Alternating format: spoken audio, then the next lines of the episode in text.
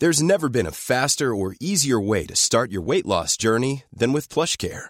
PlushCare accepts most insurance plans and gives you online access to board-certified physicians who can prescribe FDA-approved weight loss medications like Wegovy and Zepbound for those who qualify. Take charge of your health and speak with a board-certified physician about a weight loss plan that's right for you. Get started today at plushcare.com slash weight loss. That's plushcare.com slash weight loss. plushcare.com slash weight loss. I'm Sandra, and I'm just the professional your small business was looking for. But you didn't hire me because you didn't use LinkedIn jobs. LinkedIn has professionals you can't find anywhere else, including those who aren't actively looking for a new job but might be open to the perfect role, like me. In a given month, over 70% of LinkedIn users don't visit other leading job sites. So if you're not looking on LinkedIn, you'll miss out on great candidates like Sandra. Start hiring professionals like a professional. Post your free job on linkedin.com/people slash people today. I'm Mark Bouris, and this is Straight Talk. to have an event here, I feel like I deserve to at least, you know, defend a belt or fight for a title uh, in front of a, a home crowd. But the fans deserved it. I have to say, I mean, I've been to lots of boxing events around the world. This is my first UFC event. And I have to say, it's probably the most exciting event that I've ever been to in my life. Goodness, hand fist! Oh my god! Oh my god! He won. He won. Alexander the Great, Volkanovski. Undisputed UFC featherweight champion of the world. How you can't say he's the GOAT?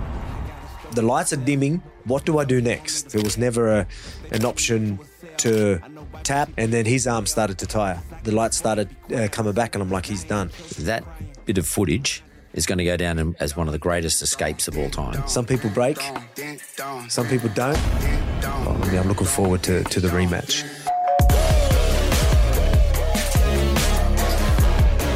Alexander the Great, Volkanovski, welcome to the podcast, mate. Welcome to Straight Talk. Yeah, let's do it, man. Thanks for having me again. Oh, man. It's- we haven't done this for a couple of years. Uh, while. last time I don't think you were, you weren't the world title holder, and uh, you were sort of hanging out to become the world title holder, but uh, you were on your way. Um, I had never any doubt, mate. Mm-hmm. Never right, any doubt. there we go. Never any doubt. No, no, I'm serious. I mean, I was there. It was very exciting, and it was like like an incredible atmosphere Mm. in RAC Arena. Did you get the vibe every time you were able to get out of one of his lambs? Where every time he put, took you to the ground and you know he tried to choke you, what did he try to do? You jumped up on your feet, and the crowd went mental. Mm. Did you feel that vibe? Yeah, yeah, I did, man. Uh, I felt it the whole week. I felt it, but even even in there, and you even see me. A lot of the things I was doing, you know, you'll see me like obviously doing the the shuckers and that after I got out of the submissions and and things like that, and just sort of trying to talk to him, let him know it's like, hey, you ain't breaking me, uh, and for the crowd, right? Work the crowd because I knew uh, you were working the crowd. Yeah, yeah. So like a lot of times I'll be there and then like do stuff like that. Like, don't worry, you know, to the crowd, they're, they're obviously here to support me. So I was letting them know, it's like, we're good, don't worry. Um, you know, and things like that. So I was uh, throwing out a few things like that because I was feeling them. You know, I mean, that was uh, definitely helping me because I'm the type of guy that right now, like I can be not emotional. I wouldn't say emotional, but I can use the crowd, get all all the emotions. Uh, you know, I can be sort of what's the word I'm looking like? The adrenaline can go, and I can still be very composed.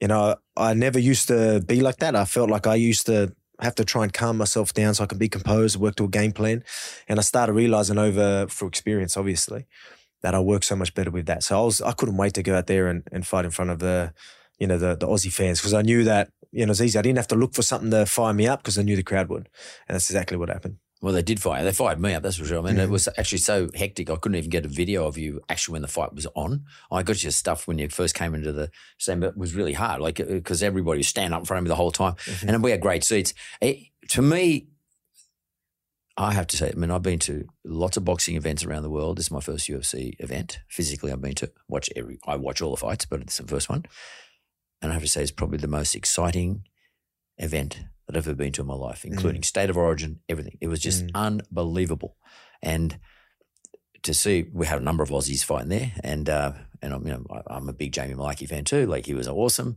I just thought to myself, these guys, Alex, the whole the whole lot of you, must have been so proud to put on such a great event mm. for Australia to en- en- engage in. And how do you feel about that? I mean, how do you feel about your position relative to let's call it your fans, but all those people look up to you. Do you feel any pressure from that, or do you just enjoy it, love it? Yeah, I wouldn't say pressure. I do, I do enjoy it. Uh, I, I just wanted to give back too. You right? I feel like uh, the Aussie fans here because they've uh, they haven't had an event here for a while. Uh, we've had to not only even the athletes we had to compete over in the states or over overseas for for how long to have an event here. Not only I felt like the fighters deserved, I feel like I deserved to at least you know defend a belt or fight for a title uh, in front of a, a, home crowd. But the fans deserved it. Deserved a you know a, a, heap of Aussies putting on a show for him, and that's exactly what happened. You know everyone did put a show, and as you said, the event, the atmosphere was incredible from start to finish. They were there early.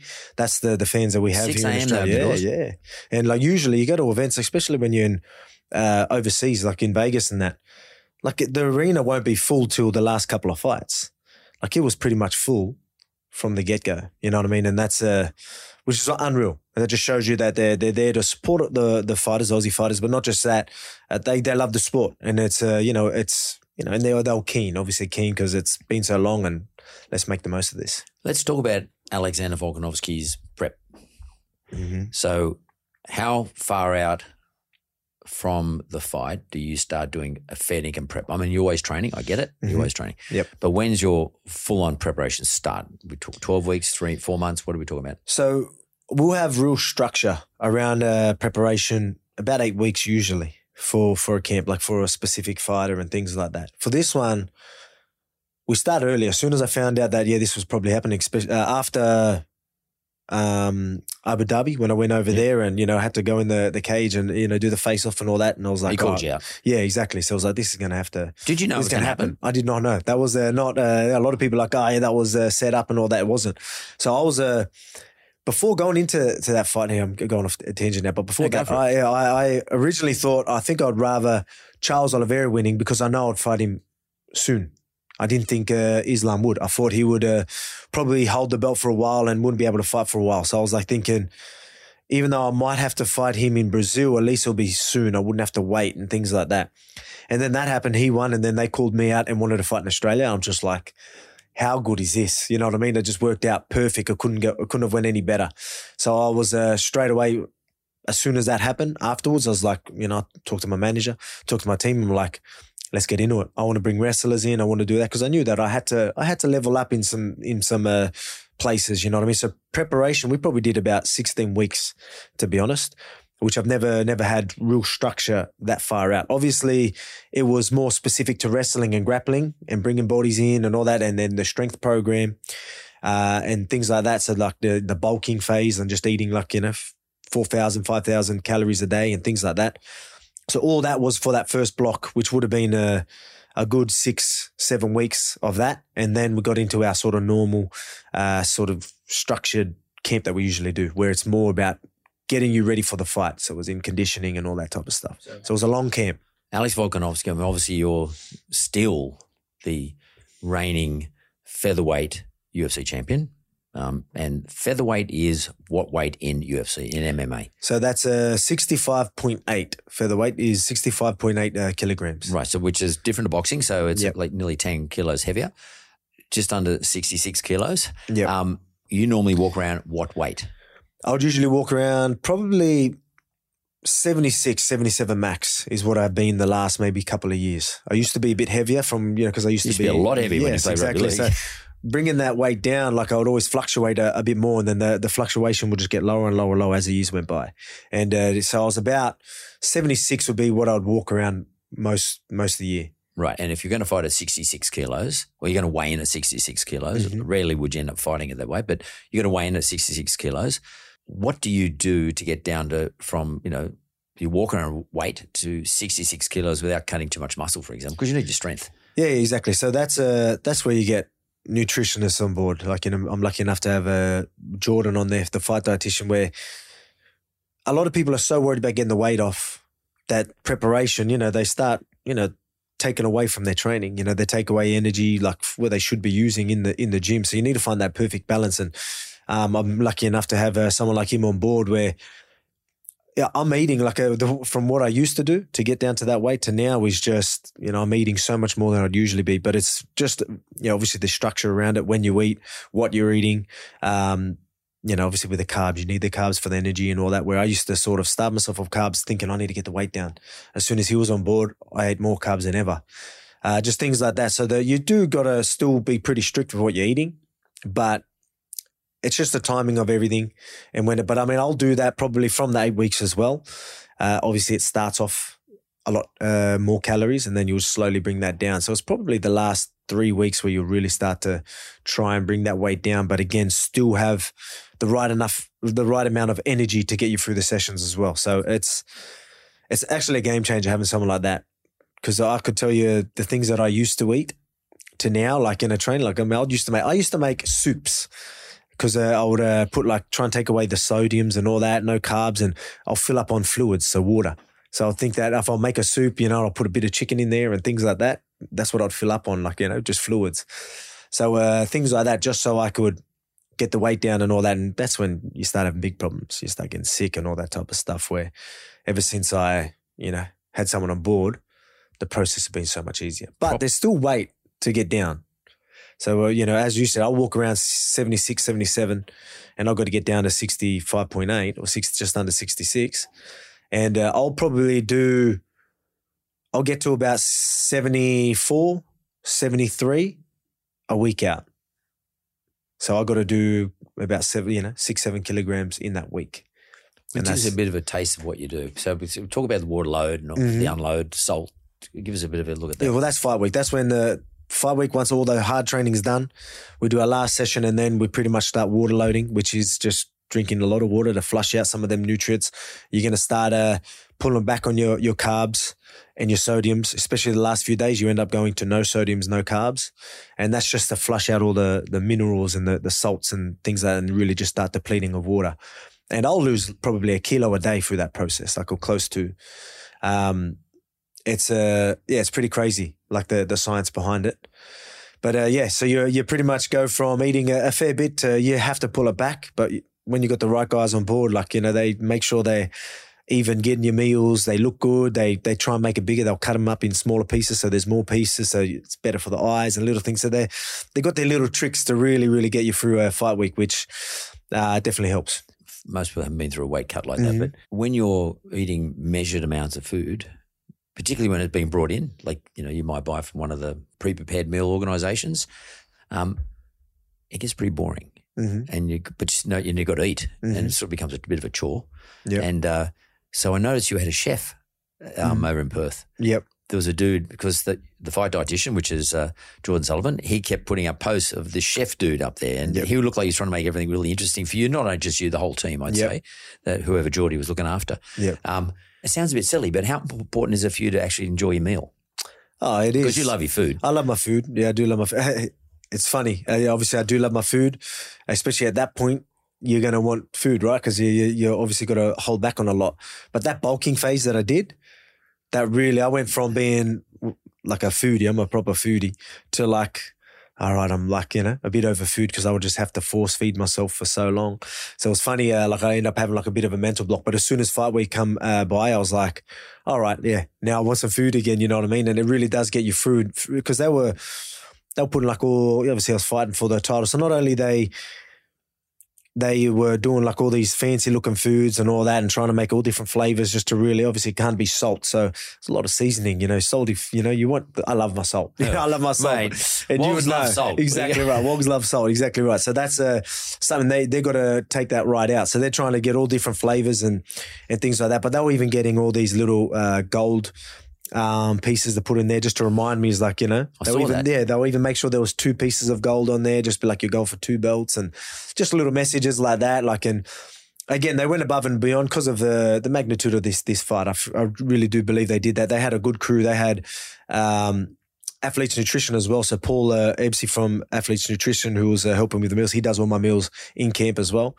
Um, but then they had Chef Mario doing doing a heap because they had like eight fighters, uh, or some maybe more, uh, through the week. But yeah, they they went all out. You know, they even uh, had uh, they put Land Down Under on for I think it might have been my last meal. I can't remember, but they end up having all the Australian flags and all the things like that, and the gold pieces and things, just to remind me what we're fighting for. Now you have a good team, a great Mm-hmm. team. Obviously, Joe's Joe Lopez like is your main trainer. Mm-hmm. Freestyling MMA Yeah. down there in Windang. Yep. Joe's become a bit of a legend, that's for sure. Um, Yeah. Mm-hmm. But he's been everywhere with you, and you've been there with forever. Um, and you bring in lots of blokes to train with. Mm-hmm. What was special about this particular camp? Who did you bring in to train with to make sure that you got the the grapple right, the wrestle right? Yeah, well, that's uh, well, that's where it was key, right? So again, I started this camp 16 weeks out, and that was to bring in guys like Craig Jones, who's like one of the best grapplers in the world. Uh, my wrestling coach, uh, Frank Hickman from the Hickman Bros Wrestling over there at Bang Tao uh, MMA. Uh, so I bring them into again just while I'm doing that that strength block and and uh, bulking block just focus on wrestling. So wrestling and grappling and all that type of stuff. Because when I get in camp, that eight week mark that I told you about, that's very fight specific. But I wanted to have a really good base going into that last eight weeks. So it was just, you know, obviously still doing a bit of stand up, but uh, the main main focus was grappling and uh, wrestling. So yeah, again, uh, Craig Jones, one of the yeah one of the best grapplers in the world. He's like ninety kilograms. He's an Aussie guy. He's an Aussie guy that lives over there in, in America, and uh, yeah, he's uh, travels the world doing massive seminars. He's very very well known in the jiu-jitsu in the jiu-jitsu world, and um, he's obviously a bit of a larrikin too, a bit of a, a funny dude, and like you know, he's a prankster. So uh, he, he uh, does well in our in our group as well. But having someone like that, not only to train with you. Like uh, to be there as a as a body to to put me in bad positions because again he's much bigger than me and a much better grappler than than Islam. So I've, I've always obviously got to get used to that type of standard, uh, and then the knowledge behind it as well. Practicing these things that we felt he's strong at, Islam was good at, and uh, focus a bit on that. Like he even put himself in Islam shoes and played the Islam game for a while before he even came over to the gym just little things like that that that definitely help. And then Frank Hickman, again, we all studying. The our, our gyms are and our team's known for for studying fights and you know making sure we've got the knowledge and, and doing what we need to do to to sort of counter all that type of stuff. So you know we we looked into it. Frank Hickman did a great job. He's a good body to move around with as well. Just having guys like that was was incredible. So they were there the most most of the time, like uh, through through camp. We Were end up bringing there on the night? they were there on the night as well. They were in the corner as well. Yep, they were in I the mean, yeah. corner as well. And uh, we end up bringing like judo guys in, like a couple of different looks. We even bring in a sambo guy um, to to come in just to give us that look because we would just wanted to get as many as many looks as we can. There's a funny story to that that sambo. I don't know if I, I want Yeah, to well, get tell it, tell it. we Yeah, come well. on, well, yeah. Well, uh, he. Uh, yeah, so we want to get. I think he's uh, medaled somewhere in uh, in the Eastern Bloc, Eastern European Bloc, uh, medaled at in the Sambo Worlds or something like that. So someone ended up bringing his name up, and then we're like, oh yeah, that'd be good. Get get a little f- a feel, you know. And then uh, they hit him up, and then he was like, oh no, he's going to need it. You know, all these guys do is uh, eat, sleep, and pray, and like you know, as in, I got no chance. Like you know what I mean? Like he's saying that. So already, I'm like, you know, who is this guy? But anyway, we need that. We need the look. We'll see how it goes. And then going through that whole process of trying to get him in, he was just yeah wanted crazy amounts of money. He was like, well, let us see if you're worth it first, you know. But it was just the way he was being. I wasn't very happy with uh, the way that process was. So I was like, all right, well, let's just bring him in anyway. Um, if he's good, all right, we will keep him here. If not, like even though I've got to pay him just to be there, even though I don't know, at least I'm paying him just to show him that yeah, maybe we don't need you, mate. You know what I mean? Like, you know, who do you think you are type thing. Because again, I'm not usually like that. I don't, I'm not, but just the way he went about it just fired me up a little bit. Uh, so uh, he ended up coming in and then, yeah, yeah, it didn't end up well for him anyway. Yeah. Like, obviously, it was just grappling, just grappling Yeah. and wrestling. I'm usually pretty, pretty gentle and all that, but yeah, I didn't go as gentle as I would. So, he sorted it pretty quick. Oh yeah, he- yeah, definitely. Yeah. So uh, and then uh, yeah, so then uh, we end up going with a few of the guys that we had there as well, and then you know everyone just just showed him why we didn't need him anyway. So, So- I'll leave it at that.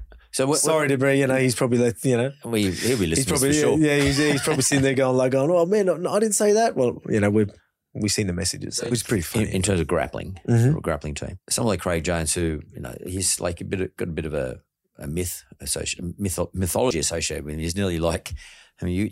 You're Alexander the Great and Volkanovski. Like that's, you know, Alexander the Great has mythology associated with it. The original Alexander the Great. I'm, I'm talking about the guy from 350 BC, whenever it was. Um, as does um, Craig Jones to some extent.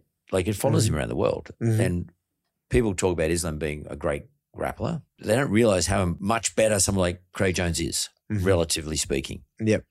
Can you just sort of explain that? Is like he was was he taught by John Danaher? What, what's the deal? Yeah, Jones? well, well, that's the that's the thing when the people people will forget that. Don't get me wrong, Islam's a great grappler, great wrestler, you know, and he's uh yeah, he's very good at what he does. But I mean, uh, then you're going to compare to these guys that all they do twenty four seven, like you know what I mean. There's like that's all they focus on is is jujitsu against some of the best jujitsu guys in the world, and that's. You know, that's uh, Craig Jones and all these uh, guys. Yeah, he was under Danaher as well. He was actually originally uh, Absolute MMA down in Melbourne. Uh, they got jiu-jitsu is very big in um, Melbourne as well. So they had a big school that he was doing uh, very well. And I think he lost to um, Gordon Ryan. Yep. And then I think he went over there and uh, ended up joining the, joining the team, like a, what are they called? Danaher Death Squad, I think Yeah, they're the called. Squad, yeah, yeah, that's yeah. it. Yeah. So he went over there and uh, obviously just they got very, very high level uh, grappling and, and a lot of good guys over there. So he started training with them and then uh, I think there was a falling out and all that. Then a few of them end up going to the B team. They're called. The, Yeah. They're called the B team, which is a, a funny story around that. Like obviously he's known for always coming second to to Gordon Ryan. So now he's always like, going, oh no, I can't wait to get my silver medal and stuff like that. Like he just he just plays on that.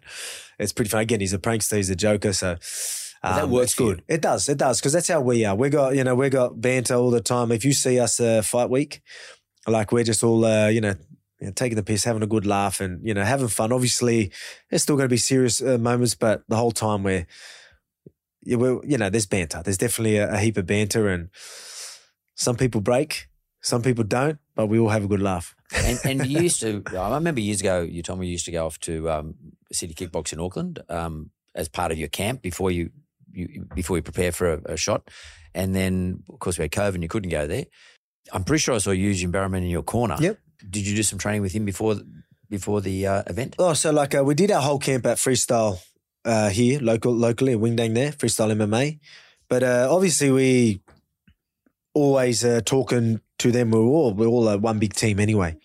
So he was always going to be in the corner. We even bring uh, Brad Riddell, who's from uh, City Kickboxing, and that as well, and just just staying in touch. But we wanted to bring everyone to us just so we can have that focus around our camp, my camp, uh, and bringing the guys and, and doing a lot of specifics just for me. So, which is sometimes it's good. It's always good to go to to a big gym like a City Kickon big gym with a lot of good fighters and obviously a lot of good knowledge. Uh, but they're they're a big team as well. There's a lot lot there that you, and there's a lot of fighters that need to need you know need to be focused on and things like that. Where this one we wanted to not spend so much time on doing class sort of uh, sessions. It was more just uh, very specific sort of sessions uh, for me. So that was with your, you know, having uh, Craig Jones focus on things, having uh, Frank Hickman focus on the things, and then doing your pads and your sparring and make like a lot of our our our sort of uh, sessions that we do were just focused specifically for for me Islam in that fight. Where you know it was like no wasted seconds or doing anything else really. I noticed one of the things when you're when you're standing up, when you're on your feet, you move a lot, and you're great on distance judging, Mhm. judging distance. Now, relative relative size, like when you fought Holloway, all of them, they're always tall, Mhm. tall. Probably a lot of them would have longer reach than you. Has that been something you have specifically built up as part of your game plan? Mm. I know my distance. Yeah, yeah, definitely. It's a, a range that we're comfortable at, where a lot of people aren't comfortable at. Some people uh, deal with that differently, you know, and trying to find me you can usually usually be hard or a lot of times they they feel like they're yeah, they're safe and you know, while I'm mixing things up in my movement or that and just, you know, camouflaging when I do come in and, and when I do commit to to shots and things like people find that very hard. It was funny for this one. I don't know if you wanted to get into to yeah, this do, one. yeah, I do. So with him, obviously, we wanted that movement and all that. But with Islam, he's a very patient counterfighter and he stays Yeah. back. So he's happy. Like he's got actually a good distance as well, but he's very defensive and he'll sit back. So it was a tricky one for me where I knew he was going to do that. But it's either I just play a game and then we both play that sort of game and I just like try and touch him whenever I can and all that and play it a bit more safe. I've got to be careful because I'm not capitalizing on the feet. What if he gets a takedown? I'm losing rounds because of that. You know what I mean? Like I had to do that. I'm not going to tire him out. It's not going to be entertaining. Remember, this is a, you know, you want to keep it fun, but not just that. Winning's very important. But I felt like we want to break him, we want to tire him, and all that type of stuff. So me sitting back and both playing at this sort of a range where you know we're being too cautious to, to of when in, when when we want to commit and go in, it, yeah, it wouldn't be the fight that that I felt was going to be enough uh, to win or be entertaining and things like that as well. So again, he's uh, really good at, at and patient. So he wouldn't uh, overcommit ever. He would just wait for me, which is um, he did a good job of that as well, which surprised me. Again, I always knew he had a really good eye and he was good with his distance and things like that. But I felt like um, yeah, again, his eye, uh, he's, he definitely did have a, a, a good eye. And that's why I just had to still commit to what I was doing. So that's why, like, yeah, he would land and then I would land heaps as well. So that was the fight I, I had to sort of do anyway. If I could change things, I would a little bit now, now that I know. Now that I know with the rest, obviously you got that wrestling fret and things like that. So that throw does throw a, spanner in the works. But now that I know I can deal with that and all that type of stuff, I mean, I'm looking forward to to the rematch.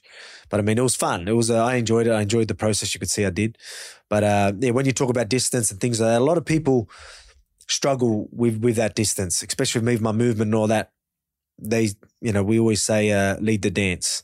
So they're doing things. They think they're, you know, when they're blocking punches, when they're moving, and they think they know what they're doing. Oh, I blocked that. I've seen that. They don't realize that I'm just camouflaging everything else. So they block a, you know, block something.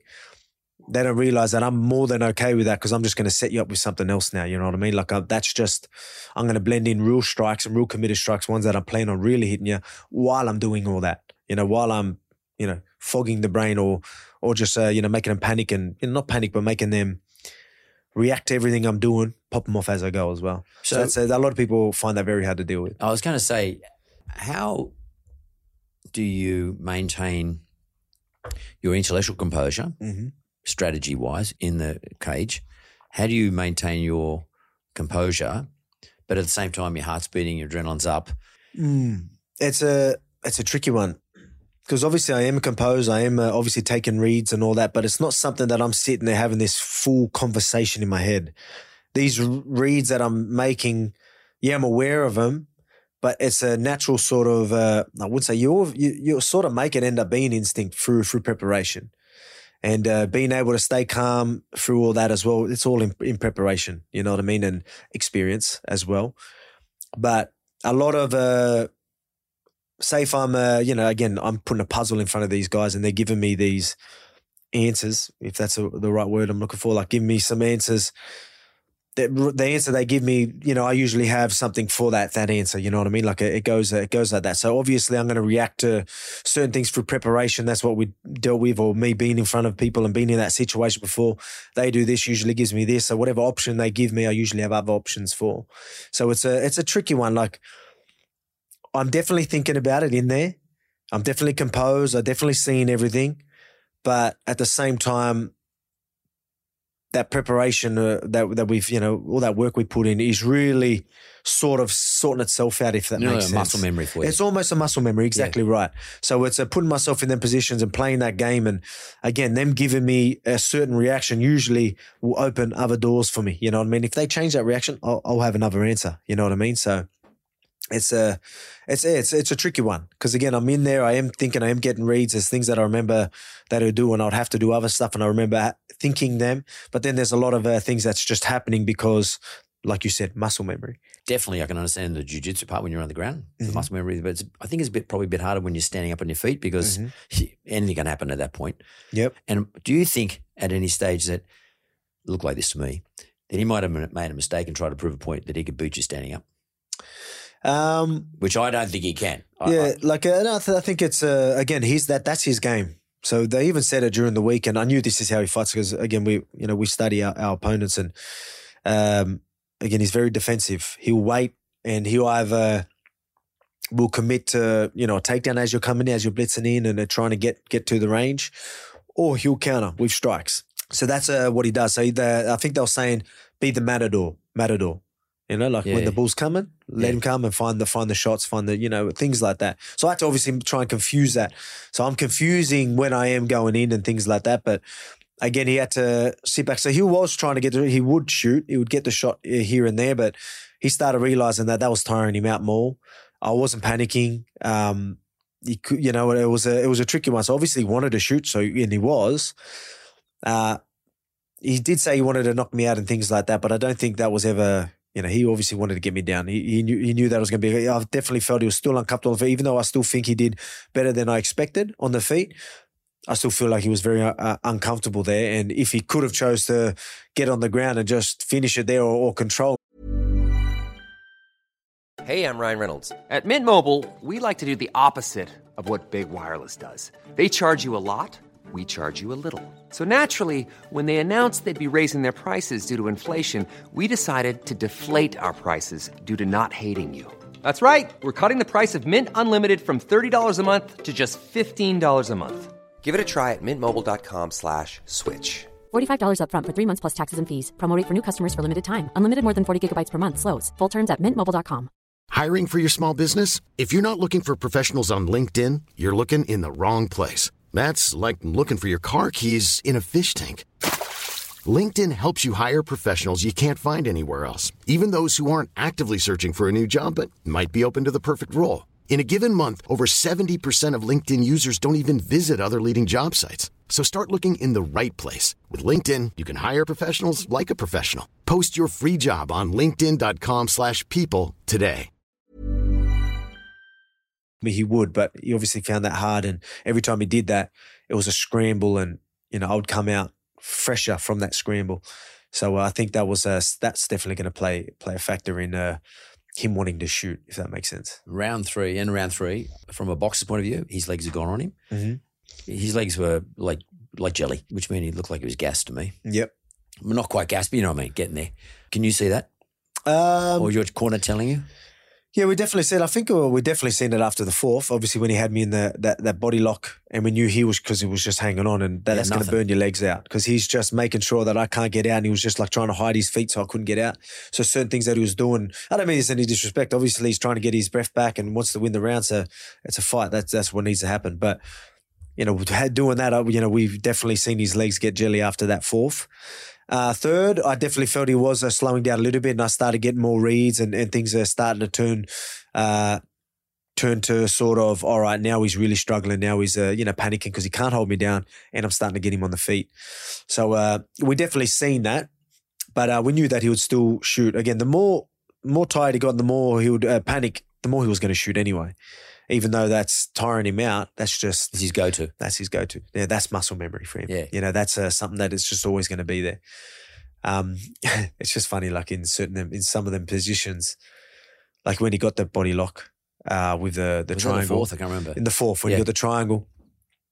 I was being cheeky. I saw it. Yeah, I saw the yeah. yeah. So it's uh, I was uh, not you know again I, I do that to let him know. It's like Were you talking to him? yeah, I was him in his corner.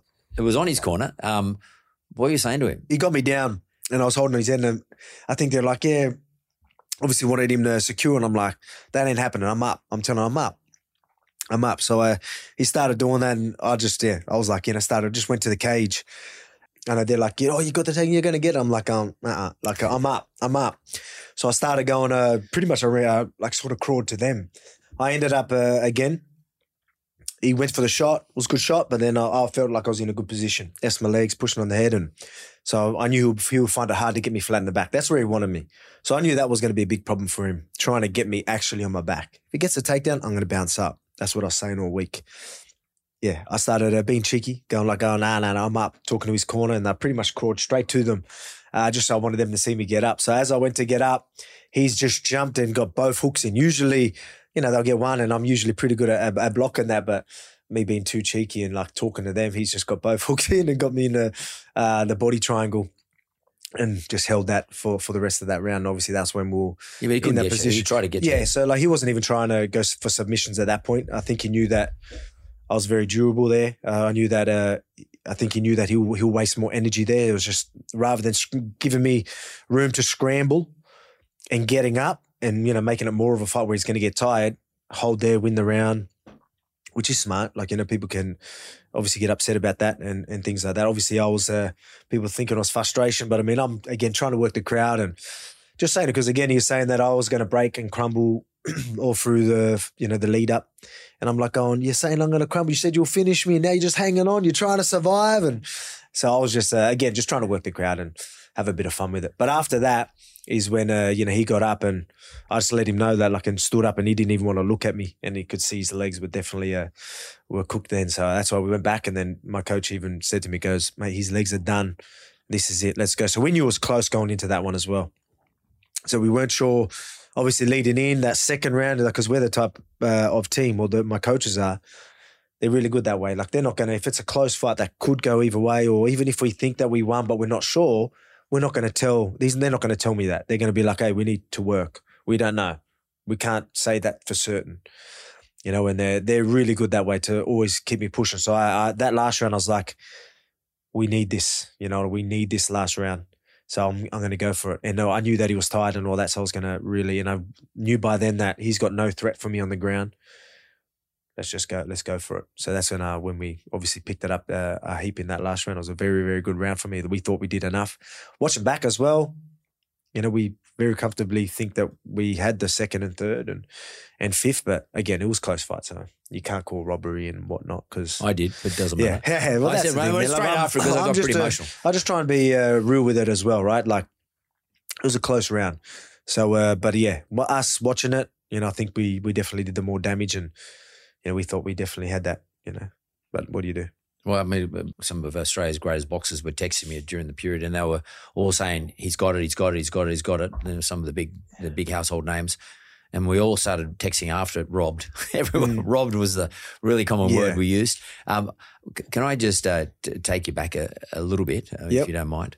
Um, would you ever thought Alex Volkanovski would be you know, the undisputed featherweight champion? You are the pound for pound best fighter in the world in the UFC. He hasn't taken it away from you because he went down a weight. He fought a bloke down, who went up a Yeah. weight. He didn't fight someone up a weight. You can Mhm. hardly say he's best pound Well, for I've pound. still got that number one ranking. you should have. Yeah, so I still, which uh, again, I didn't know if they were going to do that, but uh, they did. Again, that's what sort of what it's all about, right? It, it comes, everything comes. If everything was equal, I'm pretty sure I clearly showed that I was the better fighter, and I think that's why they they still got me there. And again, he's a great fighter. He definitely deserves that uh, number two spot. But did he do enough to show him that he's an actual better fighter than me? Especially knowing that I went up and uh, I took all the, you know, I was at the disadvantage with, with the size and Totally. everything, Yeah.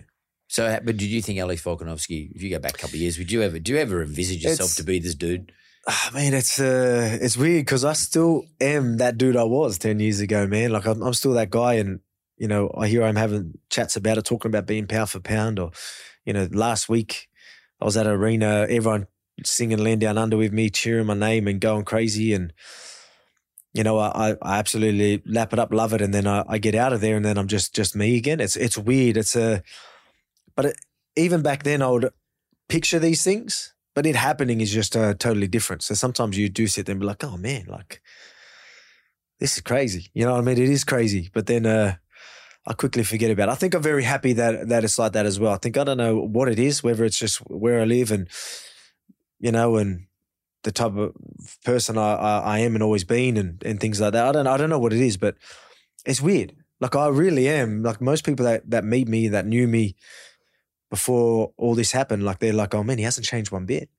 So it's a, it's crazy, which is something I'm proud of, to be honest. Something I'm very proud of, and yeah, I don't know. It's it's just it's it is crazy when I sit here and talk about it, and like me being pound for pound number one, which is a big deal. It's a massive deal. Pound Totally. for pound number one in the you know a massive sport. Uh, featherweight champ defending, and you know again that, almost that moment, right? Like that. It was a great moment, especially in that arena. You would have felt it like everyone's like, he did it. You know what I mean? He did it. You know, I mean, waiting for my hand to totally- get raised. Yeah, you know what I mean? Like it was a huge moment. Uh, I definitely felt it all, and you know, it's just it's crazy. I think it's a, it's a good thing that I'm always going to be me, and I'm never going to let it get to me too much and get to my head or anything like that. And yeah, but it it is crazy. Sometimes I will sit there and be like, man, like look at all this. But while I have that that feeling, ten minutes later, forget about it, and I'm just me again. You know, it's it's weird. Do your family keep you grounded? Yeah, it must be. It must be my family where I live, uh, my my friends that I still have, and even uh, at the gym and our team, we're all pretty pretty chill. You know, I think everywhere we all keep each other grounded. It's just, I think it has to do with that. It has to do with that. And uh, how does mum and dad feel about this? Oh, they they love it now. Did they get a were- birth? Uh, yeah, they were there. Yeah, They were there, yeah, So they cool. were there. They were there uh, ringside uh, with with uh, the wife Emma. It's just, uh, yeah, man. it- It's funny. They used to when I first started. They're like, you know, what's this? And even when I played uh, rugby league, they're like, you know, what are you doing? You know. And then I started this. They weren't too sure. They didn't watch too many of the first ones. But then uh, now they're the my biggest fans, so they know more about me than me. Like you know, they know all my stats. They know they know all my my opponent's stats. They know like my division. or this guy's coming up. He's you know they know everything. They watch every interview I do. Uh, they're watching, right? You know, they're watching. Hello, mum, dad. Um, they love it. It's incredible. What about the kids? Kids, they're still young, right? Seven Yeah. and five. They sort of get what's going on. They know daddy's doing some big things, and a lot of people know daddy and things like that. And but yeah, I don't, they don't really watch. They don't watch. I You know, they've. Uh, I think they're for the Max Holloway. I think they were there for the decision, and like you know, they, they were at my my uh, dad's place, and everyone was around, so everyone's like going nuts, and you know, and things like that. So they know it's a big deal, but at the same time, you know, the kids. So they're like, you know, while uh, I'm sitting here fighting someone, they could probably watch, but they're running around with their cousins. You know what I mean? Like, yeah, so it's a. It's weird. I don't know how much yeah, they do understand it a bit, but to the extent, I don't know. So your your dad's uh, from Macedonia.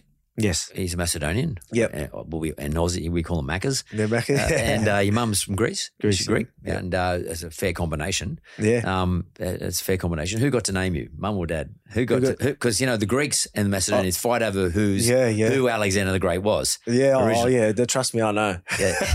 so who gave you the name, mum or dad? Uh, oh, I couldn't tell you. Well, Obviously, yeah. I guess uh, both of them. I don't know. I couldn't tell Yeah, you. yeah, But yeah, that- that's a that's a conversation that uh, I usually stay out of in the comment section of uh, social media. Yeah, stay away. Stay away. and and where did you meet Emma? I met uh, at school actually. Well, She's like, here we- tonight, Yeah, eh? yeah, yeah. She's She's, here, yeah, over there. Yeah, she's over there. Well, we met. Uh, well, the internet really. That's where we first uh, started chatting. But uh, we met at a. It was a under 18s uh, school disco. That's where we first met. Wow. But yeah, we were uh, Under 18s. Yeah, man. Like uh, we've been. Was that eighteen years? Yeah. Whew. Eighteen years. That's so we've cool, Been together. Yeah. So uh, that's that's how long we've been together. So I would have met her before then, which is uh crazy. She- And and She's uh, been through the the whole whole journey. yeah, and um, and and loving it, I guess. She's your number one supporter. Yeah, well, that's Oh. it. It's good. At least now we're in a position where, you know, like I can finally give back and, and things like that. You know, where obviously it wasn't always like that. Nah. Chasing the dream, doing all that. We had to sacrifice a lot. She had to sacrifice a lot. The kids had to sacrifice a lot. But uh, now it's all paying off. Have, has your life changed? Like, I mean, obviously financially, you're earning a lot more money than you've ever earned before, and you're in a lot more secure position.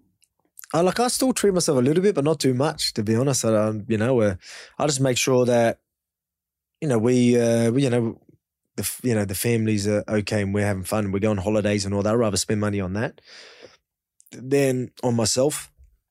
Um, but man, to be honest, it's definitely changed. Obviously, you, you know, you you walk in the streets and all that type of stuff, and it's definitely changing. But at at the same time, like it, everything still feels the same for me. Because at the home, you know, I'm just I'm just dad. At the gym, I'm still just the one of the mate. Like you go to the gym freestyle, there's a wall, uh, like a uh, sorry, uh, like a whiteboard, and it's got all the amateurs and pros and, and fighters, and they've got all the names and their records and their next fights and all that. And I'm just one of the names on the on the board.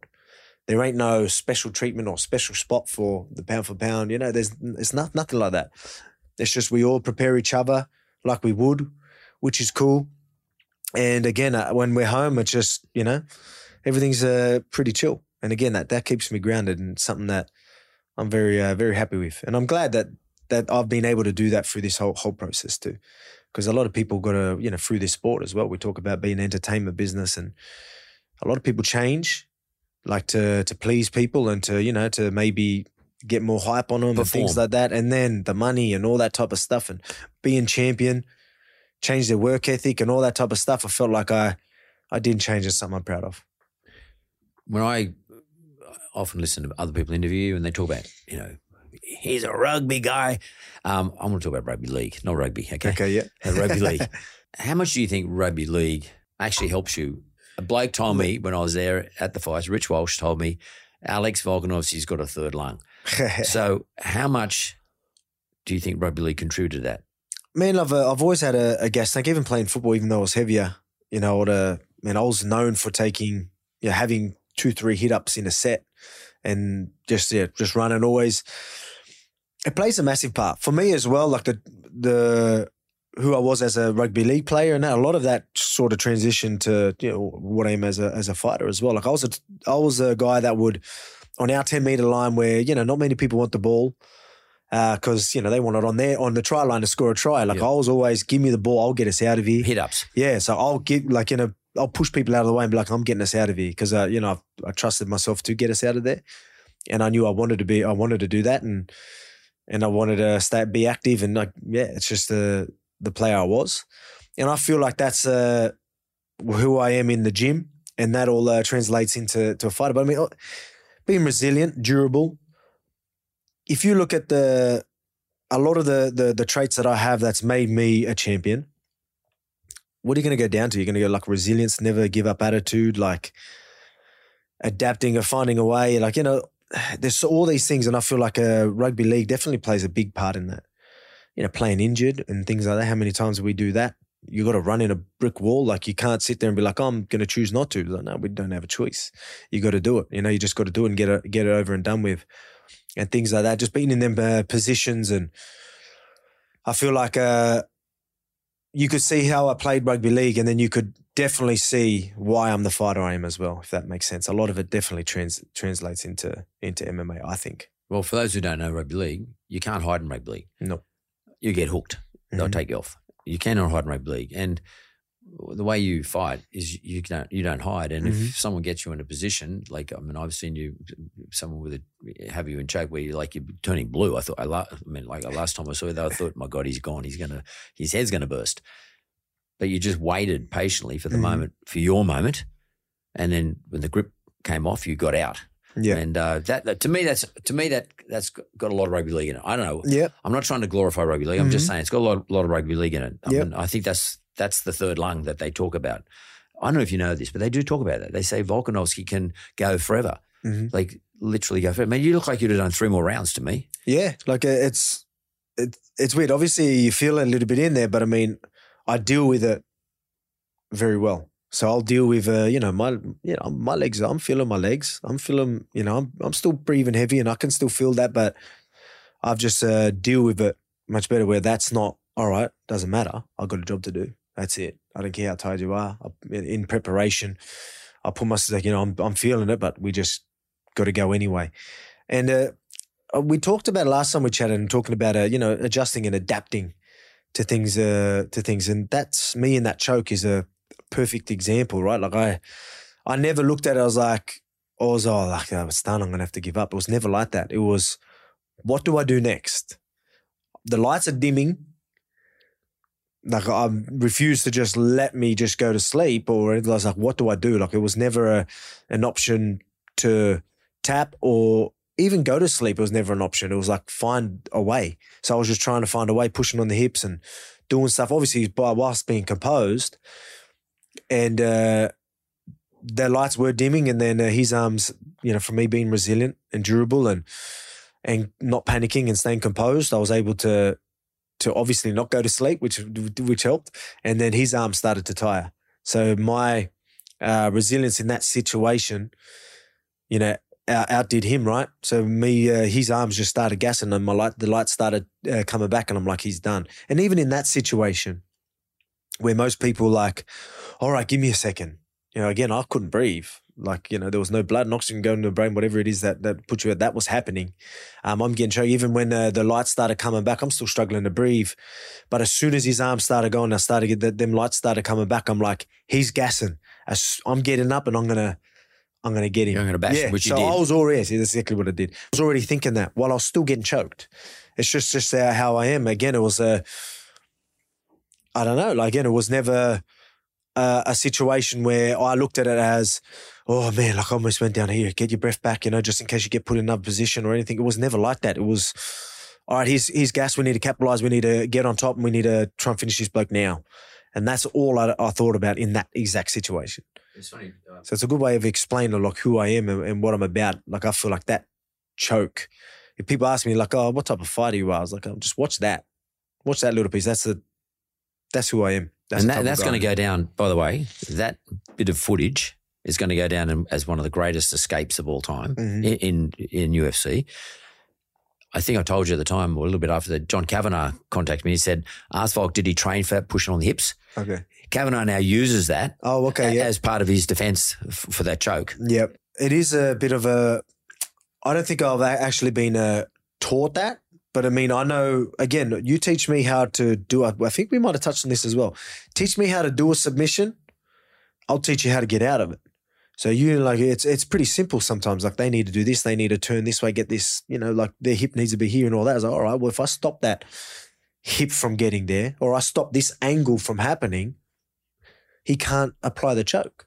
You know, it can be that simple, right? But I mean, a lot of people are, you know, you know, they rather do some big fancy sweep or something like me. I'm gonna make sure I don't go to sleep first, then I'll get up. You know what I mean? And again, that was uh, that exact position, pushing on the hip, which he did a great job. Uh, Brian Ortega did a great job of somehow keeping them hips connected. That's why I was still going out. I was doing everything right, and he was that good at that technique that he still almost got it. Uh, like the way he kept it, I don't even know how he's that flexible while he had my legs and that. Like even that position is very, very hard to do and to be strong in there. But luckily, uh, again, I was resilient enough and, and durable enough to get through it. And and again, that never die attitude or never give up attitude really shine shine through that moment. So is it going to be a rematch? Can you say? I mean, I, I heard you. You know, he, he he was talking about a rematch, and you were talking a rematch. I mean, is that something that's going to be is in the plans, or are you going to go back down? With Because there's a couple of good new fighters in- back into featherweight. Yep.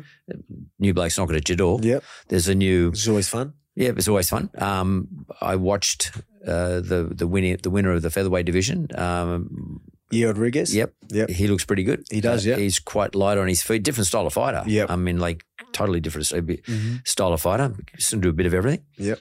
Um, will you go back down to featherweight and go again? Well, I or are you want to be. I want to be active. You know. You know. Made it clear. Even if I was going to be champion and I was going to get both belts, I was going to keep both divisions uh, busy. And I wasn't lying. I'm a man of my word. I want to be active. You know. I'm gonna. And I don't know when uh, Islam can run it back. I might have to wait too long by then. So I'm not going to do that. I'm not going to wait. So uh, it will probably be that one. Uh, that that featherweight, I'd say. And uh, yeah, looking forward to that. Do you Again, like you choose? said, what's that? Do you get to choose, Alex? Do you do, do you choose? Uh, Well, I what- could probably sit and just wait if I want, but I mean, you know, I'm not getting any younger. but I'm who chooses the fighters, or does matchmaker? come- How does it work in UFC? we're at a stage where we all uh, communicate. You know, the management's going to talk to the UFC. What do we want? You know, where we want to go. Again, I could sit and rest if I want, and that'll be perfectly fine. But they know I've been busy. They know here I am. You know what I've been doing in the the past year or two. They're they're going to be more than happy for me to just sit and, and chill. But that's just not what I'm about. I you know, want to capitalize on this time that I have, especially the position I'm in, being a champ, and being a you know I'm at my peak at the moment. Capitalize on that. You're You know still I mean? pretty. Well, you're not very young. but- 35 uh, but year. relatively so I'm 34, speaking. turning 35. Uh, yeah, so. h- h- how do you feel about the age? Does the age at any stage Right get in now, your I'll head? tell you, I'm all good. So Yeah. it, it's fine. But, um, you know, again, you got to look at it, you know, probably I want to be, again, me being at my peak and obviously experience everything and knowledge is all coming uh, at the perfect time right now. That's why I want to capitalize. If I can do this for another seven years, sweet. But I mean, is that uh, likely? I, d- I don't know. You know I mean? Right now, I feel like I could definitely do it for another few years. But again, uh, you know, we talk about, you know, my, my greatest in investment or my, my the, you know, where I'm going right now is where I'm going to make the most money I can, you know, especially in, in, in what I'm doing right now. So I need to capitalize on that. So if, I, if I want to build my empire and all that type of stuff, now's the time to, to really, uh, get a good base going, going forward. It's the toughest game in the world, right? What Mhm. you do, you build huge audience. Mm-hmm. Do you look at other products to sell into that audience? I mean, like look Yeah. at Tai. Like Mhm. he's got the beer, the beer business out, the Drink West, Yep. and he's got a whole lot of other stuff going on out there. He's now got his own brewery built. Um, what is Alex Volkanovski looking at? again, as you said, the audience, right? You know, the the, the you know we're we're we're building our own, uh, you know, got our own audience now. We're at a position where, you know, like uh, you know, we you know we've got the, followers and we've got our own audience, but we're lucky to have a platform like UFC to to really build that off. So you want to Totally. capitalize on that too, right? Uh, moving forward, uh, again, you can see right now what I'm into. A lot, a lot of uh, the things, the things that I'm into, like you know, with the cooking and thing, my YouTube channel and all that type of stuff. But obviously, investing in uh, in things that uh, obviously I can help with too, right? So obviously, there's going to be uh, some smart things that you can invest in and things like that, or you can uh, invest in things that I can help. Right with my Yeah. with my platform, with uh, with me, like you know, uh, you can help promote. you promote Yeah. exactly right. So uh, that that always helps. So that's uh, obviously where where we're we're looking. Like you know, we've got you know we've got uh, gyms, shares in gyms, and like uh, companies and things like that as well. And then obviously yeah, things outside that. What about athletes' nutrition? Those sorts of things like you know, diet food, supplements. So like a CMBT, uh, CMBT. yeah, CMBT. So that's a you know, supplement uh, com- company. Yeah, so the proteins and so right now uh, we're into you know they've got energy drinks and things are all coming out now. So they're going through uh, um, your petrol stations and all that type of stuff as well. So uh, we're really uh, building that. Things are going really good with that as well. So thankful to be on board with that, and it's something that I've been on board since the start. yeah, I know. So uh, when they first came out, I was their first uh, sponsor, and I've been there the, the, the whole time. You know what I mean? So it was uh, yeah, they were my first. Well, I guess they sponsored me. Sorry, uh, so I was their first athlete. So I've been on board with them. Uh, you know, again, it's something that I believe in. It's a it's a product that's obviously uh, a good product, and you know I use myself. So why wouldn't I? Uh, you know, sort of. Put, you know, invest in it and So, be, so CMBT is, is a protein drink, and it's also uh, CMBT's uh, that, that's the that's the company. So that's the supplement company. So they've got proteins, energy drinks, amino acids, uh, all the stuff, protein bars. Yep. So yeah, so we've got protein bars and energy drinks and amino acid uh, drinks, rehydration drinks, and all that type of stuff. And uh, yeah, so it's it's good. It works well with uh, my brand and what I'm all about. A lot of these uh, things that I'm I'm with, working with, even the gyms. Like I'm Bang Tao, there's a gym in in Thailand that we're in. Like well, obviously we've got friends in there, but a lot of things that uh, obviously make sense for me and my brand. would you go into training when Alex Volkanovski? So would I? Would I trainer? Ah, man, it's a. I do now. Like we, we, we're like I help out at the gym and all that, and obviously you know we help with everyone there. But it's a commitment. You know, if uh, everything I do, I'm I'm going to do properly, and like I. I don't feel like I can just be traveling around cornering, them- uh, traveling the world, cornering uh, fighters, and and I just I don't think I could do it. I don't think I, I want to make that commitment because again I'll commit to it.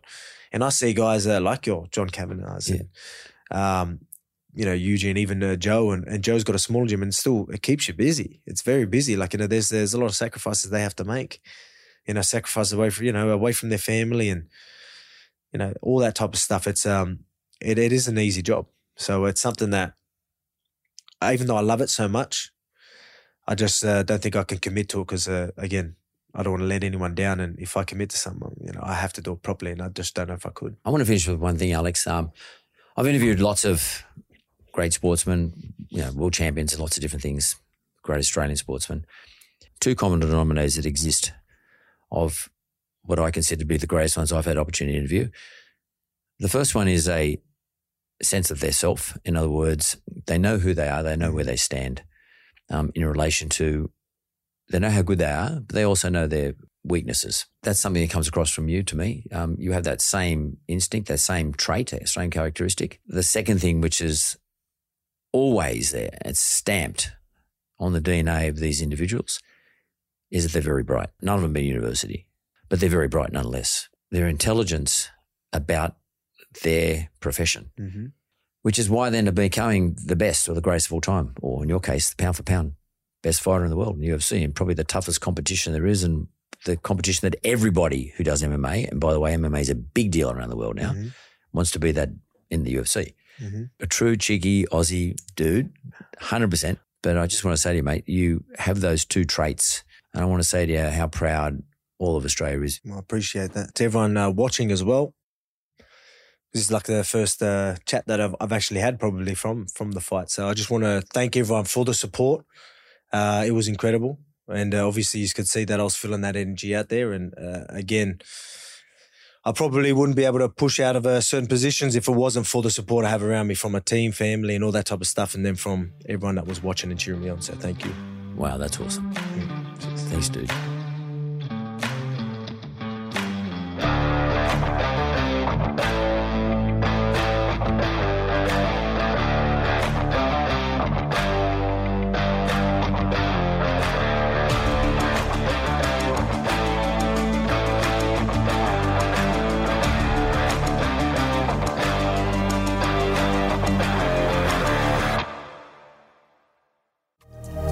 Thank you for listening to another episode of Straight Talk with Mark Bouris. Audio production by Jessica Smalley. Production assistants Jonathan Leondis and Simon McDermott. This is a Mentored podcast.